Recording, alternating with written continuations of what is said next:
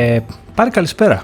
Γεια σου, George. Τι κάνουμε; Ε, καλά, ρε πάρει. Ήταν μια εβδομάδα και αυτή πέρασε. Περίεργη εβδομάδα. Δεν ξέρω όσοι με ακολουθούν στο Twitter βλέπουν το σάγκα για το, για το boiler. Το οποίο το boiler πλέον είναι φτιαγμένο, παιδιά. Δεν θέλω να ανησυχεί κανένας. Όλα είναι κομπλέ. Έχουμε ζέστη πάρτι. Έχουμε και ανοιχτό παράθυρο αυτή τη στιγμή λιγάκι. Και έχουμε και... Α, ναι, ο, ο, ο καιρός έχει βελτιωθεί αρκετά. Και έχουμε πάρει και το τηλέφωνο του Μάστορα, γιατί είναι δύσκολο να βρει καλούς Μάστορες εδώ στο Λονδίνο πια. Και με το Brexit να πω, χειρότερο. Ε, πραγματικά ήρθαν πολλοί μάστορες. Ο συγκεκριμένος μάστορας ήταν ένα παλικάρι από την Αλβανία, ε, ο Σόκολ, ε, τρομερός. Το παλικάρι έδωσε ψυχή και σώμα για αυτό το boiler. Με πήρε τηλέφωνο after sale service τρεις μέρες μετά που φτιάχτηκε το boiler. Ε, δεν έχω ξαναδεί τόσο δουλευταρά άνθρωπο. Ε, δεν πήγε στην τουαλέτα, δεν κατούρισε στη δικιά μας τουαλέτα εν μέσω COVID. Ενώ δύο άλλοι Άγγλοι μάστορες που ήρθαν μπήκανε μέσα, ρίξαν ένα κατούριμα και μετά φύγανε. Εσχρή δεν κάνα καμία δουλειά. Παιδιά, με τον Brexit θα πεθάνουμε, δεν θα βρίσκουμε μάστορες. Είναι, είναι όλοι οι Βαλκάνοι και θα γίνει της πουτάνας. Είναι δικαίωμά τους, Τζόρτζ, είσαι στη χώρα τους. Οπότε πρέπει να κατουράνε και στην ε, τουαλέτα σου. Α, ναι. Αλλά ας γυρίσουμε σε κάτι διαφορετικό και καλύτερο, λιγότερο γκροτέσκ πάρει. Μια... σήμερα είναι ωραία μέρα. Είναι πάρα πολύ ωραία μέρα. Ε, μια παρατήρηση. Να ζητήσω συγγνώμη για την ποιότητα του ήχου του δικού μου στο προηγούμενο podcast. Ε, ήμουνα τόσο ενθουσιασμένος να μιλήσω για όλα αυτά που ήθελα να μιλήσω που πραγματικά ε, ξέχασα να αλλάξω το μικρόφωνο και χρησιμοποίησα το μικρόφωνο της Apple των, ε, των ακουστικών. Ε, τώρα, από εκεί και πέρα, επίσης δεύτερο συγγνώμη γιατί προφανέστατα πήρα φόρα και έλεγα πράγματα τα οποία μετά άκουγα τον εαυτό μου, δεν τα εξήγησα και τόσο καλά. Οπότε λέω κάτσε πρέπει να το διορθώσω αυτό. Γι' αυτό σήμερα θα έχουμε καλεσμένο έναν πολύ καλό μου φίλο, ο οποίος τα ξέρει πολύ καλύτερα και από εμάς τους δύο όλα αυτά τα πραγματάκια. Ε, και μου αρέσει επίσης είναι ένας άνθρωπος που μου αρέσει να τον ακούω να μιλάει, να λέει ιστορίες. Ε, όχι ιστορίες παραμύθια, μου αρέσει να λέει πράγματα γιατί έχω μάθει αρκετά από αυτό. Και μιας και είμαστε μετανάστες και αυτό είναι ένα podcast μεταναστών, είναι και αυτός ένας μετανάστης. Ε, βρίσκεται στο Λουξεμβούργο, οπότε έχουμε τώρα λοιπόν κάποιον από την Κεντρική Ευρώπη και θα μιλήσουμε καταρχήν για, το, για τη ζωή εκεί πέρα, γιατί μας ενδιαφέρει αυτό ε, το κόστος ζωής, το καλάθι της ε, νοικοκυράς όπως λέω και εγώ έτσι λαϊκά.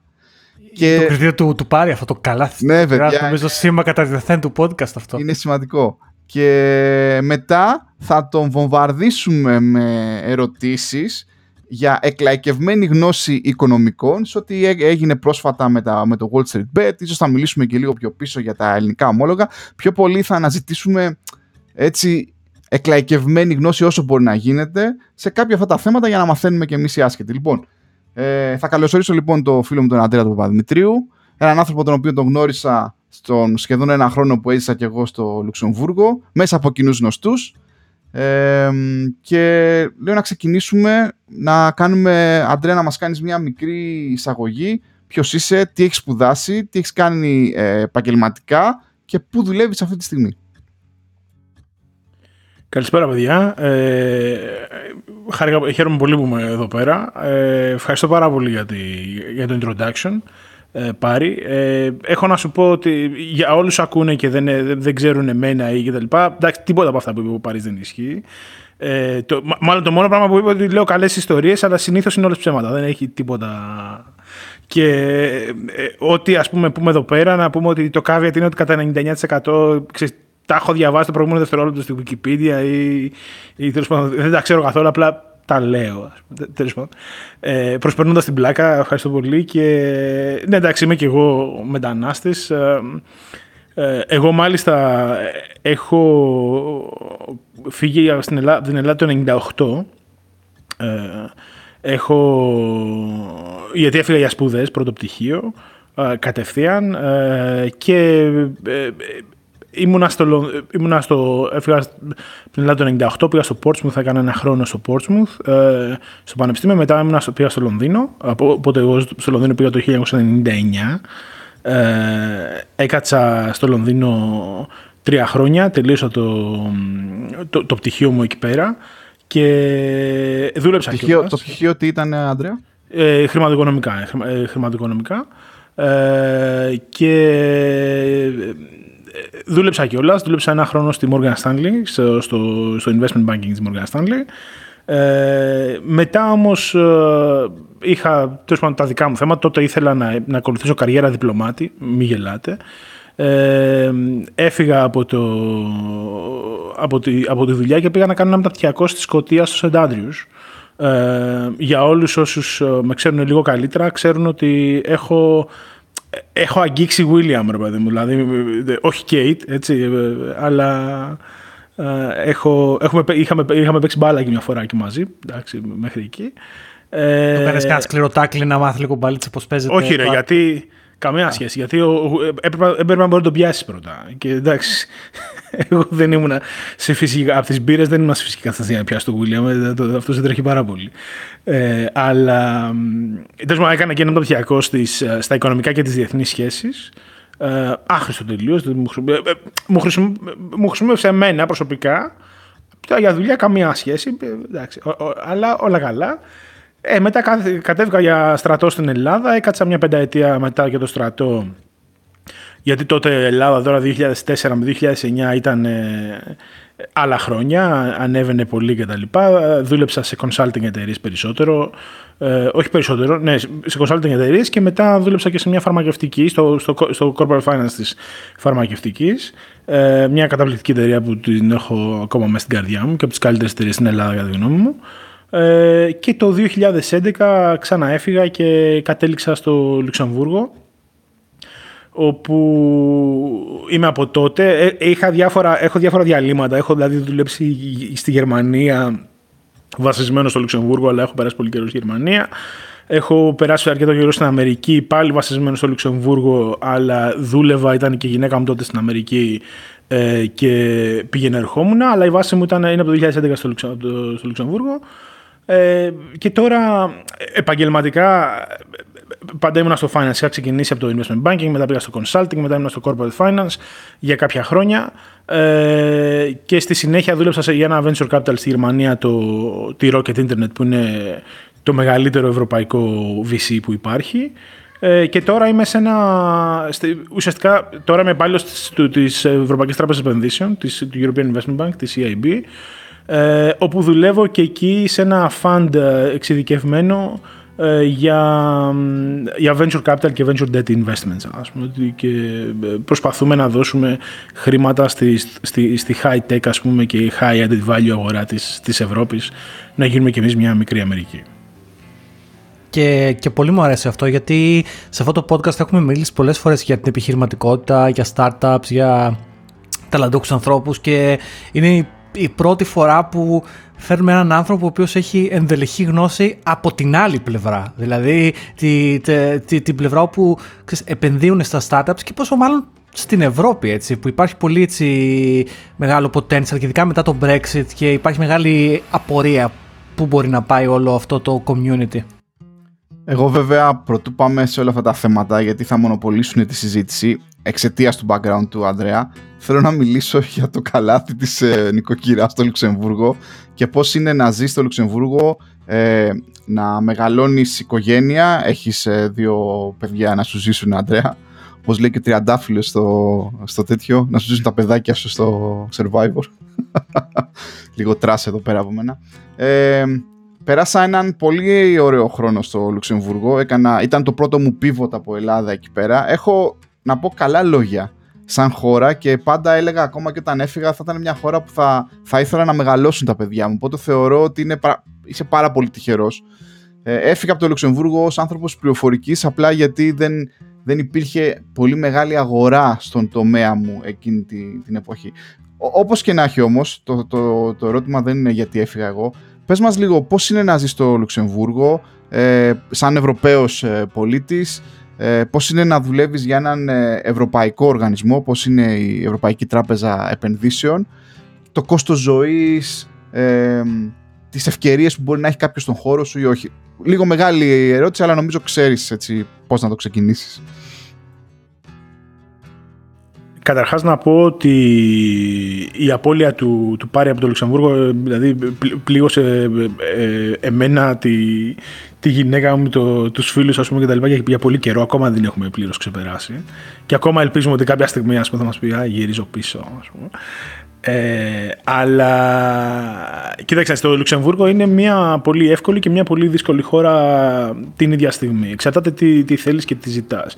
Ε, είναι μια τρομερά φιλόξενη χώρα, τουλάχιστον ε, σε, ένα βασικό, σε ένα πρώτο βασικό επίπεδο. Δηλαδή, είναι, είναι εγώ την, απο, απο, την αποκαλώ η χώρα της ευρωπαϊκής ολοκλήρωσης. Πραγματικά, πρώτα απ' όλα, οι ντόπιοι Λουξεμβουργέζοι ε, είναι κάτω από το 50% του, του πραγματικού πληθυσμού. Ε, και αν τώρα θέλουμε να είμαστε και λίγο politically incorrect, οι, οι πραγματικοί Λουξεμβουργέζοι είναι και κάτω από το 40% του πληθυσμού, γιατί ένα μεγάλο ποσοστό των, των Λουξεμβουργέζων είναι άνθρωποι οι οποίοι είναι ε, ε, ε από, ε, από καταγωγής Πορτογάλοι ή Ιταλοί, οι οποίοι ήρθαν εδώ μετά το Β' Παγκόσμιο Πόλεμο να βοηθήσουν να, να χτιστεί ας πούμε, ξανά το Λουξεμβούργο, το οποίο βοηθήθηκε πολύ και αυτό από το Marshall Plan κτλ. Ε, στήσαν, μείνανε στις, κάναν τις οικογένειές τους, έχουν, έχουν στην ουσία πλήρως γίνει integrated, ρε παιδί μου, αλλά πλήρως. Έχουν γίνει integrated, δεν το συζητάμε, αλλά κρατάνε και λίγο την, ε, έτσι, την πορτογαλική τους ας πούμε και η ιταλική τους ταυτότητα, μιλάνε και μεταξύ τους ας πούμε αυτές τις γλώσσες. Ε, και φυσικά έχει πάρα πολλούς ε, ε Ευρωπαίους υπαλλήλους, αλλά και επειδή έχει και ο ιδιωτικός τομέας του Λουξεμβούργου, ειδικά στο finance, ε, την τελευταία 15 ετία τρομερή άνθηση, ε, έχει φέρει πάρα, πάρα πολύ κόσμο. Έχει, φέρει, έχει, ε, έχει πάρα πολλούς ας πούμε, Γάλλους, Βελούς, Γερμανούς, Έλληνες, Ιταλούς, Ισπανούς από παντού. Ε, είναι μια χώρα η οποία αυτό που λες ε, πάρει έχεις δίκιο ε, είσαι τυχερός να μεγαλώνεις παιδιά εδώ πέρα ε, οι, οι κίνδυνοι και οι φοβίες που έχεις είναι πολύ λιγότεροι μου θυμίζει κάπως λίγο το, το Ηράκλειο Κρήτης όταν μεγάλωνα, ας πούμε, που ξέρεις που φεύγει ένα παιδί, ρε παιδί μου 8 χρονών και περπατάει από το σπίτι του και πάει 2 χιλιόμετρα στο σχολείο και φεύγει και περπατάει, ας πούμε, που σε μεγάλη, μεγαλοπόλεις αυτό θεωρείται unthinkable πλέον, ας πούμε, να, να συμβεί. Ε, έχει όμως και τις ε, δυσκολίες της. Ε, Καταρχάς για το καλάθι νοικοκυριά που με ρώτησες, εντάξει, είναι μια ακριβή χώρα το Λουξεμβούργο, έχει, έχει καλούς μισθούς. Απλά αυτό, επειδή ίσως μας ακούνε και οι παιδιά από την Ελλάδα, ε, δεν είναι. Δεν είναι ένα προς ένα. Δηλαδή έχει αρκετά καλούς μισθούς, αλλά είναι και, και αρκετά ακριβή. Δεν, δεν σημαίνει δηλαδή ότι όλα μεταφράζονται ότι α, okay, παίρνω ένα λίγο καλύτερο μισθό ή ένα αρκετά καλύτερο μισθό, οπότε όλα καλά. Ε, η Ελλάδα, για παράδειγμα, ε, είναι πιο φτηνή χώρα ε, από, από το Λουξεμβούργο, πιο φτηνή σε σχέση με τους μισθούς που παίρνεις στην πραγματικότητα. Εάν φτάσεις να παίρνεις έναν έστω ή μια αξιοπρεπή μισθό. Αν παίρνεις τώρα 600 ευρώ στην Ελλάδα, εντάξει, okay, fine, αυτό είναι, αυτό είναι πρόβλημα, σαφώς. Ε, το μεγάλο πρόβλημα στο Λουξεμβούργο ε, είναι η, η αγορά κατοικίας, το οποίο έχει, είναι μια πολύ ιδιαίτερη χώρα. Ε, μπορούμε τώρα να μπούμε σε λεπτομέρειες, δεν ξέρω αν αξίζει για ποιο λόγο έχει συμβεί αυτό το πράγμα. Αλλά η αγορά κατοικίας είναι συγκλονιστική. Πλέον κοντράρει στα ίσα, έχει ξεπεράσει την αγορά του Παρισιού, κοντράρει στα ίσα τις τιμές του Λονδίνου. Ε, το οποίο είναι συγκλονιστικό. Είναι, είναι πραγματικά. Δηλαδή, το, το κοιτάς και λες, ρε παιδί μου, εδώ είναι ένα χωριό. Είναι, είναι πραγματικά ένα χωριό. Πώς είναι δυνατόν. Ε, και το μόνο πράγμα το οποίο δεν ξέρω, δηλαδή αν με ρώταγε κάποιος να έρθω στο Λουξεμβούργο να ζήσω, με αυτά που αρέσουν σε μένα και αυτά που, που πιστεύω εγώ, θα του έλεγα φυσικά ναι, είναι μια πάρα πολύ ωραία χώρα. Ε, αν μπορεί να προσπεράσει τον καιρό, ας πούμε, αν είσαι Έλληνας και πρέπει να προσπεράσει τον καιρό, αλλιώς θα, θα πας κατάθλιψη. Ε, αλλά μην περιμένεις να πάρεις σπίτι, ας πούμε, σύντομα. Αντίστοιχα όμως, το Λουξεμβούργο είναι και πολύ φτηνό το, το γύλ των ενοικίων. Δηλαδή, στην πραγματικότητα, το να νοικιάζεις το σπίτι που θα αγόραζες, σου είναι πολύ φθηνότερο. Οπότε, αν έχεις, ας πούμε, μπορεί να μην μπορείς να αγοράσεις πλέον σπίτι, γιατί η αγορά σπιτιού έχει εκτοξευτεί στο Θεό. Ανάλογα βέβαια το ποιο εσύ το κάνεις, γιατί μπορεί και να μπορείς. Το, τώρα μιλάμε για ένα ας πούμε μέσο κανονικό μισθό. Ε, αλλά σίγουρα μπορείς να νοικιάσει ένα αξιοπρεπέστατο σπίτι, διαμέρισμα κτλ. Το οποίο θα σου δίνει όλες τις ανέσεις σε αρκετά καλή τιμή. Ε, θυμάμαι όταν λοιπόν για πρώτη φορά στη ζωή μου λοιπόν έζησα σε διαφορετική χώρα. Είχα ταξιδέψει κι εγώ όπως ο μέσος Έλληνας σε διάφορες ευρωπαϊκές χώρες. Αλλά θυμάμαι στο Λουξεμβούργο νιώσα για πρώτη φορά τι, τι σημαίνει η κεντρική Ευρώπη και ότι δεν υπάρχουν επί της ουσίας ε, σύνορα έτσι. Και τι θέλω να πω. Καταρχήν είναι πολύ ωραία αίσθηση αυτό. Δηλαδή παίρνει το αμάξι σου και επειδή βρίσκεται μεταξύ Βελγίου, Γερμανίας και Γαλλίας ε, ξαφνικά μετά από 10 λεπτά, 20 λεπτά μπορείς να βρεθείς μέσα στη Γερμανία ή μέσα στη Γαλλία κτλ. Ε, αυτό έτσι σαν ε, αίσθηση, προφανέστατα πολλοί που μας ακούνε και ζουν στην κεντρική Ευρώπη το έχουν ήδη.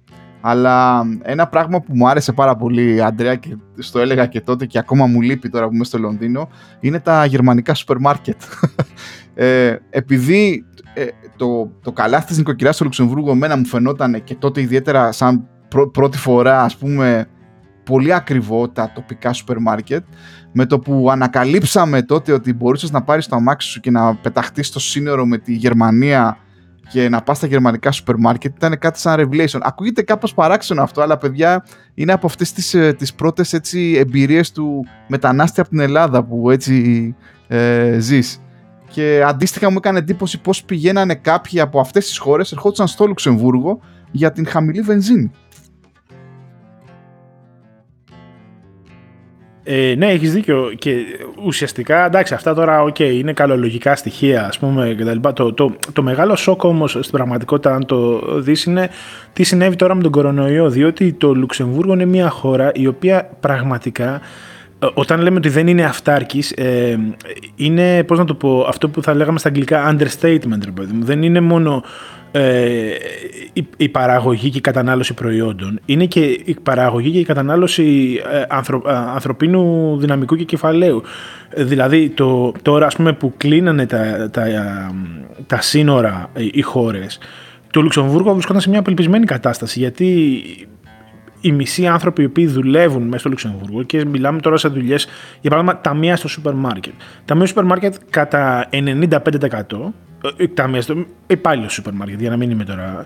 Ε, ε, κατά 95% δεν μένει στο Λουξεμβούργο. Καθημερινό ξεκινάει από το Βέλγιο ή τη Γαλλία ή τη Γερμανία στις πιο σπανιότερες περιπτώσεις ε, και μπαίνει στο Λουξεμβούργο για να δουλέψει.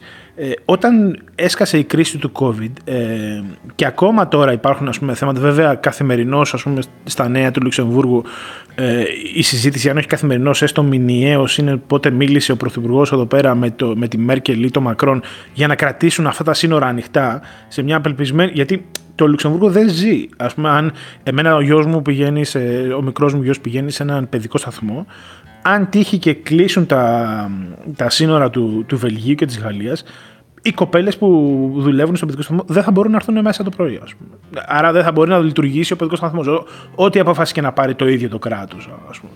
Και αυτό το. Ε, συγγνώμη τώρα για τις αγγλικούρες, αλλά αυτή, το interdependence, αυτή η, αλληλοσ, αυτή η αλληλοσύνδεση ας πούμε, των, ε, των χωρών και ειδικά η, η, η εξάρτηση του Λουξεμβούργου από τις γειτονικές του χώρες είναι πραγματικά εντυπωσιακό. Όταν ζεις εδώ πέρα, δεν το, συνειδητοποιεί το συνειδητοποιείς τόσο πολύ. Εντάξει, λες ότι, OK, α, μπορώ να πάω στα γερμανικά σούπερ μάρκετ. Πράγμα το οποίο γίνεται. Δηλαδή, και εσύ το θυμάσαι ότι ήταν ε, ένας χαμό. Δηλαδή, έχουν φτιάξει το IKEA, είναι ακριβώς δίπλα στο Λουξεμβούργο. Δηλαδή, από τα σύνορα του Λουξεμβούργου για να πάω στο IKEA στο Βέλγιο, που λέει ο λόγος περπατάς. Εντάξει, υπερβολή ρε παιδί μου, αλλά με ποδήλατο πας εύκολα. Ε, το ίδιο συμβαίνει και με μια περιοχή ας πούμε, που έχει, που έχει σούπερ μάρκετ γερμανικά. Και γίνεται χαμός κάθε φορά εκεί πέρα ε, κάθε Σάββατο και Κυριακή γιατί ο κόσμος πάει... εντάξει, αυτό όμως είναι ένα καλολογικό στοιχείο. Το, το εντυπωσιακό είναι το πόσο εξαρτάται αυτή η χώρα στην πραγματικότητα από τους ανθρώπους οι οποίοι ζουν σε άλλες χώρες αλλά δουλεύουν στο Λουξεμβούργο και γι' αυτό εγώ και τη λέω, δηλαδή στην πραγματικότητα αυτή η χώρα αν ποτέ ας πούμε για κάποιο λόγο ε, είτε για λόγους πανδημίας είτε για κάποιο άλλο λόγο ξαναμπαίνανε ας πούμε συνοριακή έλεγχη ε, θα κατέρε. Δηλαδή θα ήταν μια χώρα η οποία θα είχε τεράστια προβλήματα να αντιμετωπίσει στα, στα, στα πολύ βασικά πράγματα. Μάλιστα. Ωραία λοιπόν, ε, θα φύγω λίγο από τα πιο λαϊκά μου ερωτήματα και θα αρχίσω σιγά σιγά τώρα να ε, πηγαίνω κοντά στο, στον κόσμο σου Αντρέα και θα κάνω λοιπόν το πρώτο pivot. Ε, στο Λουξεμβούργο έχουμε το European Court of Justice, έναν πολύ μεγάλο ευρωπαϊκό οργανισμό, αλλά έχουμε και την Ευρωπαϊκή Τράπεζα Επενδύσεων, ε, η οποία πολλές ίσως θυμάμαι εκεί στην κρίση, κάποιες φορές, όχι πολλά βέβαια, γιατί ήταν η, η κεντρική τράπεζα η οποία μονοπολούσε τα, τα νέα, αλλά κάποια στιγμή άρχισε, άρχισε και ακουγόταν ε, για την Ευρωπαϊκή Τράπεζα Επενδύσεων κάποια πράγματα. Μπορείς να μας κάνεις μια μικρή περίληψη τι είναι η Ευρωπαϊκή Τράπεζα Επενδύσεων, είναι κάτι το οποίο στα, στα αυτιά ξέρω εγώ, του μέσου Έλληνα είναι κάτι παράξενο, είναι τίποτα, είστε τίποτα χαρτογιακάδες εκεί πέρα και καταπιέζετε τον κόσμο. Τι είναι, τι είναι αυτός ο οργανισμός. Πλάκα κάνει. Ναι, ναι, κατά πίεση του κόσμου δυ, δύσκολο και να πούμε εδώ πέρα ότι ξέρεις, θέλω να περνάει από κάτω μπανεράκι όπως στις ειδήσεις ότι κανένας από τους, από τους παρευρισκομένους σε αυτό το podcast, podcast δεν επιβαρύνει το, τη φορολογία σας ας πούμε. Διότι το πρώτο πράγμα που θέλω να πω είναι ότι είναι ένα self-funded institution παρότι ξεκίνησε σίγουρα με χρήματα του φορολογούμενου πολίτη ε, αλλά ουσιαστικά το δικό της funding το βγάζει από τα όποια κέρδη τέλος πάντων ε, παράγει αυτός ο οργανισμός. Ε, κοίτα, η ιστορία αυτού του οργανισμού πάει, πάει πάρα πολύ πίσω και θα προσπαθήσω να, για πέντε λεπτά, επειδή έχει ενδιαφέρον για αυτό που το ακούει, να, να πω πέντε πράγματα. Ε, ουσιαστικά αυτός ο οργανισμός ξεκίνησε το 1958 και ήταν ένα άρμα, ας το πούμε έτσι, ήταν ένας μηχανισμός ενοποίησης της Ευρώπης. Ε, διότι για όποιον τέλος πάντων ξέρει και τον ενδιαφέρει η ιστορία, ε, η, η Ευρώπη ξεκίνησε με αυτό, με την ε, η Ευρωπαϊκή Ένωση, αυτό που λέμε τώρα σήμερα Ευρωπαϊκή Ένωση και πιο πριν λέγαμε ΕΟΚ, Ευρωπαϊκή Οικονομική Κοινότητα, ε, πιο, όταν πρώτο ξεκίνησε, ξεκίνησε ουσιαστικά σαν, ε, σαν, ε, σαν μια συμφωνία ε, ελεύθερου εμπορίου μεταξύ των, για, το, για το, το Steel and Coal Agreement τέλος πάντων, το οποίο έγινε μεταξύ για, για την, για την, ε, πώς να πω, για την αγορά και την πώληση άνθρακα και και μεταλλευμάτων ε, και το οποίο έγινε μεταξύ των ε, πέντε ιδρυτικών χωρών της, της Ευρωπαϊκής Ένωσης. Έτσι, δηλαδή Γερμανία, Γαλλία, Λουξεμβούργο, Ολλανδία και Βέλγιο. Ε, η έκτη χώρα η οποία ήταν να, να μπει μέσα σε αυτό το, σε αυτό το, σε αυτό το κλαμπ ε, αποφασίστηκε, τόσο ο καιρός το έδειξε, ότι θα είναι η Ιταλία. Το πρόβλημα είναι ότι η Ιταλία δεν είχε κάποιου ε, δεν είχε άνθρακα ας πούμε, ή μεταλλεύματα για να χρειάζεται να, για να, για να τη βάλουν σε αυτήν την, ε, τη, ζώνη ελεύθερου εμπορίου μέσα ας πούμε, και να αρχίσουν να, να, υπάρχουν, να υπάρχει μεγαλύτερη σύσφυξη σχέσεων ε, και έπρεπε να βρουν έναν τρόπο να γίνει αυτό το πράγμα. Τελικώς αποφασίστηκε ότι αυτό θα γινόταν μέσω μιας τράπεζας, της Ευρωπαϊκής Τράπεζας Επενδύσεων, η οποία ξεκίνησε το 1958 με την συνθήκη της Ρώμης ε, και η οποία τράπεζα στην πραγματικότητα με τη δύναμη όλων των μετόχων της ε, μπορούσε να σηκώνει, και να σηκώνει χρήματα ε, πολύ φτηνά από τις αγορές γιατί όταν φυσικά ε, η μέτοχή σου είναι η Γερμανία, η Γαλλία, το Βέλγιο, η Ολλανδία, το Λουξεμβούργο και η Ιταλία ε, προφανώς ε, είναι δύσκολο οι αγορές να, να σε ε, χρηματοδοτήσουν ακριβά. Ε, σήκωνε λοιπόν πολύ φτηνά χρήματα και για μια δεκαετία περίπου, ίσως και λίγο λιγότερο, έδινε αυτά τα χρήματα φτηνά για project στη Νότια Ιταλία. Όπου η Νότια Ιταλία εκείνη την περίοδο ήταν πάρα πολύ πίσω σε infrastructure και σε υποδομές κτλ.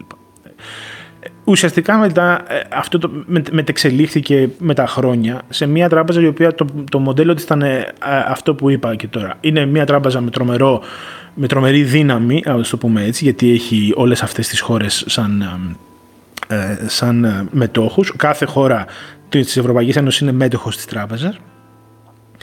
Και με αυτή την δύναμη ας πούμε, την, τη, που, που της δίνουν οι, οι μέτοχοί της και, το, και η, η, η κεφαλαιακή της επάρκεια σηκώνει πολύ φτηνά χρήματα στις αγορές τα οποία μετά τα δίνει για επενδύσεις σε διάφορα πράγματα, ξεκινώντας από, από κρατικά ας πούμε, project, δηλαδή δρόμους ας πούμε, και, ε, και γέφυρες, έως καταλήγοντας στο, στο τμήμα στο οποίο δουλεύω εγώ, το οποίο είναι high-tech startups ας πούμε, κτλ.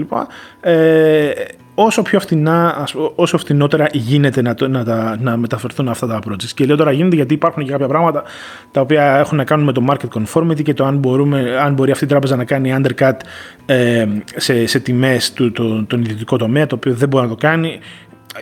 Πάντως, το, το, το, η ιδέα είναι να σηκώνει φτηνά χρήματα στις αγορές και να δίνει φτηνά χρήματα στους ε, στους, ε, στους δανειζόμενους της αυτό δουλεύει καλύτερα με τα κράτη. Δηλαδή, ε, επειδή τα κράτη είναι και μέτοχοι της, δεν πάνε πλέον με αυτή τη λογική του αν, ε, αν υπάρχει κάποιο, αν θα, θα, πρέπει να υπάρχει market conformity για, για, για, το pricing. Οπότε τα κράτη μπορεί να, να δανείζονται πολύ φθηνά από την τράπεζα. Αυτό βεβαίω, για να τα πούμε όλα, είχε πολύ μεγάλη σημασία όταν υπήρχαν 22 διαφορετικά νομίσματα στην Ευρωπαϊκή Ένωση. Τώρα ε, με το ευρώ και που στην πραγματικότητα ακόμα και τα κράτη μπορούν να δανείζουν, δηλαδή όποιος κοιτάει τις ειδήσεις και βλέπει και η Ελλάδα πλέον δανείζεται με 1%. Ε, αυτό το μοντέλο η τράπεζα δεν λειτουργεί πλέον το ίδιο καλά, ε, αλλά έχει δημιουργήσει ένα expertise ε, και μπορεί ας πούμε, και χρηματοδοτεί ε, όσα περισσότερα projects μπορεί ε, πανευρωπαϊκά στο κάθε χρόνο. Φανταστικά, οπότε έχουμε ένα, μια εικόνα τέλος πάντων. Ε, μια ερώτηση που έχω έτσι γρήγορη. Ε, τι ποσοστό θα έλεγες εσύ από τις επενδύσεις της Ευρωπαϊκής Τράπεζας είναι σε high-tech startups και τι ποσοστό είναι σε everything else, ας πούμε; Α, είναι πολύ μικρό το ποσοστό γιατί εμείς έχουμε ξεκινήσει ένα... Είναι πολύ, μικρό, ε, είναι πολύ μεγάλο το size αλλά πολύ μικρό το ποσοστό. Εμείς έχουμε ξεκινήσει ένα, ένα fund ουσιαστικά ε, μια πενταετία τώρα το οποίο πιστεύω ότι μέχρι το τέλος του χρόνου θα έχει ξεπεράσει τα 3 billion ε, ουσιαστικά. Ε, αλλά αυτό θα πρέπει να το συγκρίνει κανείς με τη δυνατότητα δανεισμού της τράπεζας η οποία ο δανεισμός της τράπεζας είναι, η δυνατότητα του είναι περίπου στα 60 δις το χρόνο. Δηλαδή, εμείς έχουμε κάνει ε, ας πούμε 600 εκατομμύρια το χρόνο από τα 60 δις που, που μπορεί να δίνει η τράπεζα. Οπότε είναι μικρό το ποσοστό. Εντάξει, πολύ. Είναι, είναι ένα σημαντικό ποσοστό. Και είναι, δεν ξέρω τώρα, ε, ε, δεν ξέρω αν αυτό είναι μια πληροφορία η οποία την κάνει disclosure ένα fund ή όχι, αλλά υπάρχει ξέρω, κάποιο high profile startup το οποίο η Ευρωπαϊκή Τράπεζα επενδύσει ή αν όχι κάποιο high profile startup, κάποιο industry συγκεκριμένο ίσως που οι επενδύσεις είναι ίσως προτιμητές. Ναι, βεβαίως, εντάξει, high profile, high profile startup, να πούμε εδώ πέρα για παράδειγμα ότι ε, ε, έχουμε, ε, εμείς το, δικό, το, το φαν στο οποίο δουλεύω χρηματοδότησε την BioNTech η οποία είναι μαζί με τη Pfizer έβγαλε το, το, το εμβόλιο και επίσης και την CureVac η οποία μια άλλη γερμανική που την περιμένουμε και αυτή να χρηματοδοτήσει το, ναι, να βγάλει ένα εμβόλιο για τον κορονοϊό. Από πλευράς software startup και τα λοιπά υπάρχουν κάποιες αλλά όχι ε, όχι τόσο high profile και θα εξηγήσω αμέσως γιατί. Εμείς, καταρχάς το, το fund στο οποίο δουλεύω εγώ ε, ουσιαστικά χρηματοδοτεί ε, τριών ε, τύπου ας πούμε εταιρείες. Η πρώτη, ο, ο, ο πρώτος τύπος εταιρεών είναι οι biotech εταιρείες, βιοτεχνολογίας ε, και εξ αυτού και η BioNTech και η, και η CureVac. Ε, ο άλλος ε, τύπος εταιρεών που είναι software εταιρείες και AI ας το πούμε έτσι. Ε, και ο τρίτος είναι... Ε, εντάξει, δεν ξέρω τι, τι νόημα έχει αυτός ο όρος, deep tech ας πούμε και material sciences περισσότερο πράγματα. Ε, όμως έχουμε, κάποια, έχουμε κάποιους ε, συγκεκριμένους τρόπους με τους οποίους επενδύουμε. Δηλαδή δεν θα πάμε να, να επενδύσουμε σε μια πλατφόρμα. Ε, διότι αυτές είναι επενδύσεις, τις, εμείς ψάχνουμε οι εταιρείες αυτές να έχουν κάποιο υψηλού επίπεδου R&D, να είναι πιο δύσκολο για τον ιδιωτικό τομέα να επενδύσει σε αυτές, γιατί τις φοβούνται λίγο, ας πούμε. Ε, σε μια πλατφόρμα η οποία μπορεί να κάνει, να πει καλημέρα και αν έχει ένα καλό, ας πούμε, ε, ε, ένα καλό software και μια, καλή, μια καλή ιδέα να το, να το, να το ε, να το να, μέσω του, του software να πραγματοποιήσει την πλατφόρμα, ε, μπορεί να σηκώσει 20 εκατομμύρια. Δεν έχουμε λόγο να πούμε εμείς σε, σε αυτή τη χρηματοδότηση. Το αφήνουμε, αυτό είναι για τον ιδιωτικό τομέα. Άρα, πιθανόν δεν, θα, δεν, δεν είναι πάρα πολύ γνωστές οι εταιρείες τις οποίες έχουμε ε, επενδύσει, αλλά έχουμε διάφορες εταιρείες οι οποίες ε, είναι success stories, ας πούμε, από την. Ε, ε, από, την, από, το, από το πορφόλιό μας για, την, για τον ελληνικό χώρο κάποια στιγμή. Ας πούμε, για παράδειγμα είχαμε χρηματοδοτήσει την Upstream. βέβαια με ένα, πιο, με ένα πιο late stage product, όχι ακριβώς με το high startup, ε, η οποία ειδικά τότε ήταν, τώρα εντάξει και κάποιοι, έχουν υπάρξει και άλλες καλές ας πούμε, εταιρείες οι οποίες έχουν βγει, αλλά τότε ήταν πραγματικά πιθανώς η, η καλύτερη και μεγαλύτερη ας πούμε, startup ε, που υπήρχε στην, στην Ελλάδα. Ωραία. λοιπόν, δεν θα ξαναπώ για το καλά της νοικοκυριάς του George Μινάχολης. Λοιπόν, τώρα πάμε σε πιο εκλαϊκευμένη γνώση. Ωραία. Η επόμενη λοιπόν ερώτηση είναι ότι ε, πρόσφατα την περασμένη εβδομάδα όλοι αναγκαστήκαμε να διαβάσουμε ή να θυμηθούμε ξανά ε, όλους αυτούς τους πολύπλοκους ή μη πολύπλοκους όρους από, ε, γύρω από τις μετοχές και συγκεκριμένα με όλο αυτό το σούσουρο που έχει γίνει στην αμερικανική αγορά μετοχών. Πρωτού όμως πάμε στην αμερικανική αγορά μετοχών, θα πάρω λοιπόν εγώ το buzzword, το sorting και θέλω να έρθω λίγο να μιλήσουμε, να μας πεις, ε, να πάμε λίγο πίσω στην Ελλάδα της κρίσης και να μας πεις ρε φίλε τι σήμαινε τότε όταν λέγανε τα funds, τα σορτάρουν, μάλλον συγγνώμη, τα funds σορτάρουν τα ελληνικά ομόλογα και τι σήμαινε αυτό για την οικονομία μας. Και μετά προφανές θα κάνουμε pivot στο σορτάρισμα των μετοχών και θα μιλήσουμε και για Wall Street Bets και όλα αυτά. Ε, ωραία ερώτηση. Ε, τι σήμαινε. Κοίταξε να δεις, στην, στην αγορά ε, υπάρχει και τώρα θα, θα, καλό είναι να αποφύγουμε τις ιδεολογικές ας πούμε, προσεγγίσεις, αν θα έπρεπε ή δεν θα έπρεπε να υπάρχει. Ε, απλά εγώ θα εξηγήσω γιατί υπάρχει και τώρα όποιος θέλει μπορεί να το πιστέψει, το καταλάβει να, ή να διαφωνήσει. Δεν...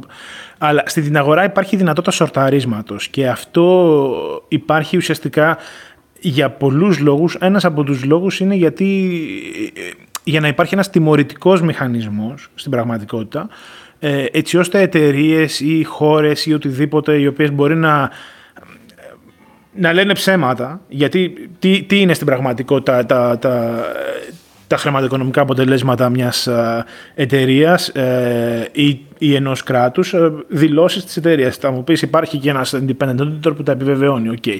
αλλά πάρα πολλές φορές έχουν προκύψει εταιρείες οι οποίες έχουν φουσκώσει, ας το πούμε έτσι, τις προσδοκίες τους κτλ. Οπότε, επειδή η αγορά πλέον είναι αρκετά ε, sophisticated, συγγνώμη τώρα για, πάλι για τα αγγλικά, για να μπορεί να καταλάβει κάποια πράγματα, ε, ουσιαστικά υπάρχει ένας ε, ε, τρόπος να, να, όταν λέμε να σορτάρεις, είναι να, να, να, να, βάλει, να στοιχηματίσεις εναντίον κάποιου πράγματος. Γιατί στην ουσία τι κάνεις όταν αγοράζεις μια μετοχή στο χρηματιστήριο. Στην πραγματικότητα, ε, στο χρηματιστήριο αγοράζεις μια μετοχή στα 10 ευρώ, ας πούμε, γιατί θα σου δώσει κάποιο.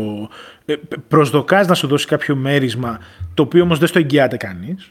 Έτσι, και ελπίζεις ότι αυτή η μετοχή θα ανέβει. Κάποια θα πάει στα 13 ευρώ και την πουλήσεις, θα βγάλεις και, και κάποιο κεφαλαιακό κέρδος. Ε, αυτά, τα, αυτά τα δύο πράγματα είναι ουσιαστικά ένα στίχημα υπέρ της εταιρείας. Δηλαδή θεωρείς ότι αυτή η εταιρεία θα συνεχίσει να πηγαίνει καλά, να βγάζει κέρδη, να, να, να, να και εσύ θέλεις ένα κομμάτι από αυτό. Ε, όταν λοιπόν εσύ θεωρείς ότι η, η, η, μετοχή αυτή από τα 10 ευρώ θα πέσει στα, ε, στα 7 ή στα 5, γιατί πιστεύεις ότι αυτή η εταιρεία δεν πάει τόσο καλά όσο, όσο τέλος πάντων θα έπρεπε ή, ή βγαίνουν άλλοι ανταγωνιστές κτλ. Υπάρχει ένας τρόπος να στοιχηματίσεις εναντίον της. Αυτός ο τρόπος είναι το σορτάρισμα. Αυτό, στην, ε, αυτό συμβαίνει και με τα κρατικά ομόλογα. Τα κρατικά ομόλογα είναι ουσιαστικά ομολογίες τις οποίες όποιος τις ε, κρατάει παίρνει ένα Uh, παίρνει κουπόνι πίσω, παίρνει, παίρνει ένα, uh, τις κρατάει για ένα χρονικό διάστημα και παίρνει πίσω ε, με interest για αυτό. Συγγνώμη τώρα, μου έρχονται συνεχώς στα αγγλικά τα, οι ορολογίες. Ε, και κάποια στιγμή πλέον... Ευκολύνω και να πούμε ότι τα μισά εδώ πέρα τα λέμε στα αγγλικά και δεν πειράζει γιατί μορφώνεται και η μάνα μου. Καμιά φορά μου λέει μετά το podcast Έμαθα και καινούργιες λέξεις σήμερα. Οπότε κάνεις μάθημα και στη μάνα μου. Μην μη σε αγχώνει. Πολύ καλά. Ε, Παίρνεις λοιπόν, λοιπόν πίσω ε, από αυτό το interest και στην ουσία ε, εκείνη την περίοδο της οικονομικής κρίσης αυτό το, ε, και κάποια στιγμή όμως πρέπει να αποπληρωθούν και τα ομόλογα. Ε, δυστυχώς πλέον στον, στο, ή ευτυχώς στο, στο παγκόσμιο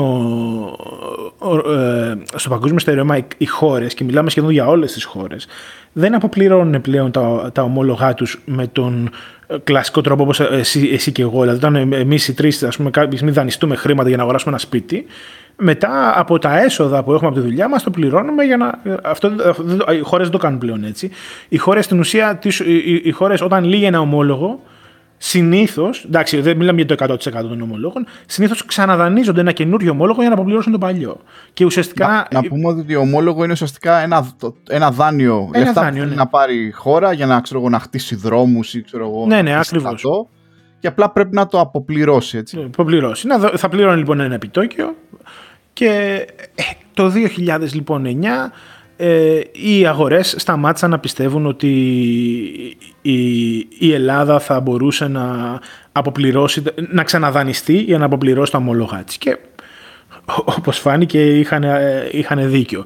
Ε, το σορτάρισμα στην πραγματικότητα σε εμάς απέναντι στη χώρα δεν έκανε κάτι τρομακτικό, διότι το σορτάρισμα είναι ένα στοίχημα μεταξύ δύο άλλων ανθρώπων. Δεν έχει να κάνει με, δηλαδή, με, αυτόν ο οποίος έχει το, το, το ομόλογο καθόλου, όπως και με την GameStop ας πούμε, που θα συζητήσουμε μετά.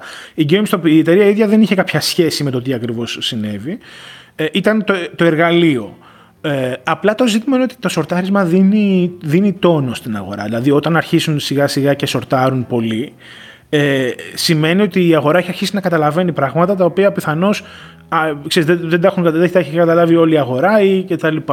Για όποιον ενδιαφέρεται για αυτό το, το πράγμα θα μπορεί να δει ένα, είναι ακόμα φρέσκο και είχε γίνει πέρυσι ένα, ας το πούμε έτσι, αποτυχημένο σορτάρισμα ε, ενός θεού των αγορών του Τζος Μαρκόπουλος ο οποίος είχε βρει, ήταν, ήταν αυτός ο οποίος είχε στην πραγματικότητα ε, βρει τον, ότι ο Μπέρνι Μέιντοφ τότε ήταν, ο απατεω, ήταν απατεώνας, τον είχε, κατα, τον είχε καταγγείλει στο, στο, στο, ε, στο Exchange Commission στο, ε, στην, στην Αμερική, στο, στο SEC, δεν είχαν κάνει τίποτα. Όταν τελικώς κατέρευσε ο Μπέρνι Μέιντοφ, ο, ο Μαρκόπουλος πήρε ένα τρελή φήμη ε, και ο Μαρκόπουλος πέρυσι άρχισε να σορτάρει την General Electric και να βγαίνει στις, στις ειδήσεις ναι, ναι, συγκλονιστικό και εγώ είχα πάθει σοκ. Και να βγαίνει στις ειδήσεις στη, στην, στην Αμερική και να λέει. Αυτό στα YouTube, στο YouTube είναι πανεύκολο να το βρείτε. Ε, να λέει ξεκάθαρα ότι παιδιά, εγώ και η ομάδα μου αναλύουμε τις ε, μετοχές, τα, τα financial reports της General Electric και υπάρχουν πράγματα τα οποία δεν κολλάνε. Υπάρχουν κενά, financing gaps εκεί πέρα μέσα και τα λοιπά. Και εμείς θεωρούμε ότι λένε ψέματα και άρα τις σορτάρουμε. Ε, αυτός έχει τεράστιο, τεράστια, τεράστιο βάρος, αλλά φυσικά και η General Electric δεν είναι και καμιά τυχαία εταιρεία. Αν όμως σιγά σιγά ας πούμε, όλοι αρχίσαν να σορτάρουν τη General Electric, ε, θα υπήρχε αυτό που λένε, θα, θα, θα υπήρχε runoff, δηλαδή θα πουλάγαν όλε τι μετοχέ, θα, θα έπεφτε πάρα πολύ το capitalization της εταιρείας και θα δημιουργούσαν προβλήματα. Ακριβώς το ίδιο συνέβη και με την Ελλάδα. Στην Ελλάδα δημιουργήθηκε πρόβλημα πώς; Όταν χάνεις την, την εμπιστοσύνη σου, επειδή τα, επειδή τα επιτόκια είναι, δεν είναι fixed, ε, αλλά ε, όταν, χάνει, όταν οι αγορές χάνουν την εμπιστοσύνη και όλος ο κόσμος σου σορτάρει, αρχίζεις και χάνεις ε, ουσιαστικά ε, credit rating από τα credit rating agencies, δηλαδή από εκεί που μπορεί να είσαι στο triple B ή στο double B, ας πούμε, να πέσεις στο C, έτσι. αν, ας πούμε, αν συμβεί αυτό το πράγμα, το κόστος του δανεισμού σου, του υπάρχοντος δανεισμού σου αυξάνεται γιατί τα ομόλογα στην ουσία ε, ε είναι, ε, είναι, είναι δάνεια τα οποία λένε ότι το, το, το επιτόκιο που πληρώνει η χώρα εξαρτάται από το, εκείνη, από το τρέχον credit rating που έχει. Δεν είναι δηλαδή φιξαρισμένο όπως θα το περνάμε εμείς, ε, αλλά είναι αυτό, είναι αυτό το, με το, έχει σχέση με το πώς πηγαίνει ας πούμε, το credit rating της χώρας. Ε, και φυσικά στα, στα εκείνη, εκείνη τη στιγμή στα, όταν τέλος πάντων ε, πρόκειψε αυτό το πρόβλημα και άρχισαν όλοι να σορτάρουν τη χώρα ε, και τα credit rating agencies άρχισαν να συνειδητοποιούν ότι κάτι συμβαίνει. Η χώρα άρχισε να πέφτει ας πούμε σιγά σιγά στου οίκους αξιολόγησης, στην αξιολόγησή της, να, να αυξάνει το κόστος δανεισμού και εκεί που ήταν να προγραμματίζει, λέω εγώ τώρα, να πληρώσει 200 εκατομμύρια τόκο στο τέλος του τριμήνου, να έχει να αποπληρώσει 600 εκατομμύρια τόκο. Ε, αυτά ήταν, ήταν κενά τα οποία και αυτό φυσικά έφερε την, τη γρηγορότερη κατάρρευση και έχει προ, προφανώς προκάλεσε ε, πώς να το πω, ε, και, και αστάθεια ας πούμε, ε, στη χώρα. Ε, υπήρχαν και, και τα CDS, ε, δεν, δεν ξέρω αν θέλετε να, να, να, να μπλέξουμε στη, στη, συζήτηση του τι είναι αυτό. Να, για, για ε, πες λίγο περιληπτικά. Έτσι, έτσι γρήγορα για μας τους Γιατί έτσι κι έχουν αναφερθεί και στη, στην πολύ γνωστή ταινία το Big Short. Το Big Short δεν είχε mm. βέβαια να κάνει με την, με την Ελλάδα, αλλά οι έννοιες είναι ίδιες και νομίζω ότι ναι, στην Ελλάδα υπήρχαν credit for swaps, οπότε ναι. Ναι, στην, αυτό, ναι, μπράβο. Ε, στην, στην, τα credit default swaps ουσιαστικά, τα, τα CDS, είναι ε, μηχανισμοί ασφάλειας ενα, εναντίον του, αν δηλαδή έχεις ένα, αν ε, εσύ σαν, σαν επενδυτής αποφασίσεις να αγοράσεις ένα ελληνικό ομόλογο ή ένα γερμανικό ομόλογο, εντάξει, ε, και για 100 εκατομμύρια. Γιατί περιμένεις από αυτό να σου δίνει 3 εκατομμύρια το χρόνο τόκο. Λέμε τώρα, ας πούμε, τελείως τυχαία νούμερα από το πουθενά. Ε, αν η χώρα χρεοκοπήσει και δεν πάρεις τα 100 εκατομμύρια πίσω, ε, έχεις πρόβλημα. Οπότε τα CDS είναι μηχανισμοί ασφάλειας σε περίπτωση που χρεοκοπήσει, μια ασφαλιστική ουσιαστικά, ένας, ασφαλισ...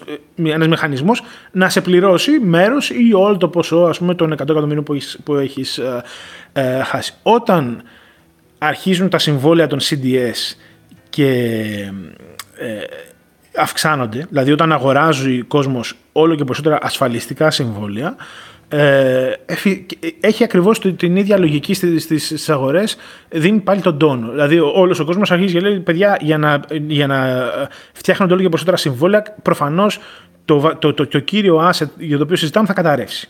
Άρα μιλάμε ότι ε, το πρόβλημα ίσως, ε, και αυτό είναι μια μεγάλη συζήτηση για το, το τι ακριβώς θα πρέπει να γίνεται, ε, είναι το γεγονός ότι, και αυτό θα ακουστεί σε πολύ κόσμο αστείο, ότι δεν χρειάζεται να έχεις ε, στην κατοχή σου το, το asset για να αγοράσεις ασφάλεια γι' αυτό.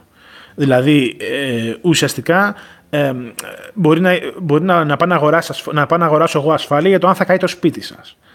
Έτσι, λοιπόν, και φυσικά. Και να θες να βάλεις μια φωτιά στο σπίτι μας, ε, Αντρέα, γιατί θα, θα έχει συμφέρον άμα καεί το σπίτι μας. Κοίτα, να σου πω. Αυτό ακριβώς, αλλά δεν, είναι, δεν, δεν μπορούσαν ακριβώς να βάλουν τη φωτιά, αλλά είναι ε, κάπως. Επειδή αυτός ο μηχανισμός είναι ένας αλληλένδετος μηχανισμός, όταν όλος ο κόσμος αρχίζει και αγοράζει ε, ασφάλεια για τη, ε, για, την, για τη φωτιά στο, στο σπίτι, το δικό σου, ε, όλοι μετά θα αρχίσουν να λένε κάτι ξέρουν αυτοί και άρα ε, ξέρεις, θα μπει φωτιά, δεν θα μπει φωτιά. Και επειδή αυτό το πράγμα και μόνο ο φόβος μπορεί να προκαλέσει τη φωτιά, γιατί όπως εξήγησαμε προηγουμένως, αυτό μετά αρχίζει και αυξάνει τα επιτόκια, φοβούνται, χάνουν. Ε, και αυτό από μόνο του, ενώ στην πραγματικότητα τώρα δεν, μπο, δεν μπορώ εγώ να έρθω να βάλω. Ε, ή μπορώ να έρθω να βάλω τη φωτιά, αλλά αυτό θέλει μια συγκεκριμένη πράξη. Να πάω να το κάνω, δηλαδή να αγοράσω το ασφάλεια και να κάνω και την πράξη του να βάλω τη φωτιά. Εκεί και μόνο που αγοράζεις το συμβόλαιο, αυτό ουσιαστικά ε, ξεκινάει ένα, ένα domino effect για να μπει η φωτιά. Ας πούμε. Οπότε, ναι, ε, υπήρχε και αυτό το ζήτημα, αλλά ε, ε, θα πρέπει να τα βλέπουμε όλα λίγο με κριτικό μάτι, κατά τη γνώμη μου. Όχι, όχι με κριτικό με ΙΤΑ, ΙΤΑ γιώτα, με γιώτα γιώτα.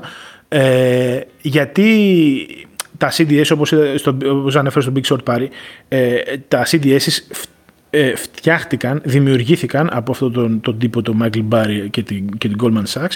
Ε, όποιος δεν έχει την ταινία ή δεν έχει διαβάσει το βιβλίο να το, το κάνει οπωσδήποτε. Ε, να φτιάχτηκαν για να σορτάρουν ε, το housing market στην Αμερική. Έτσι.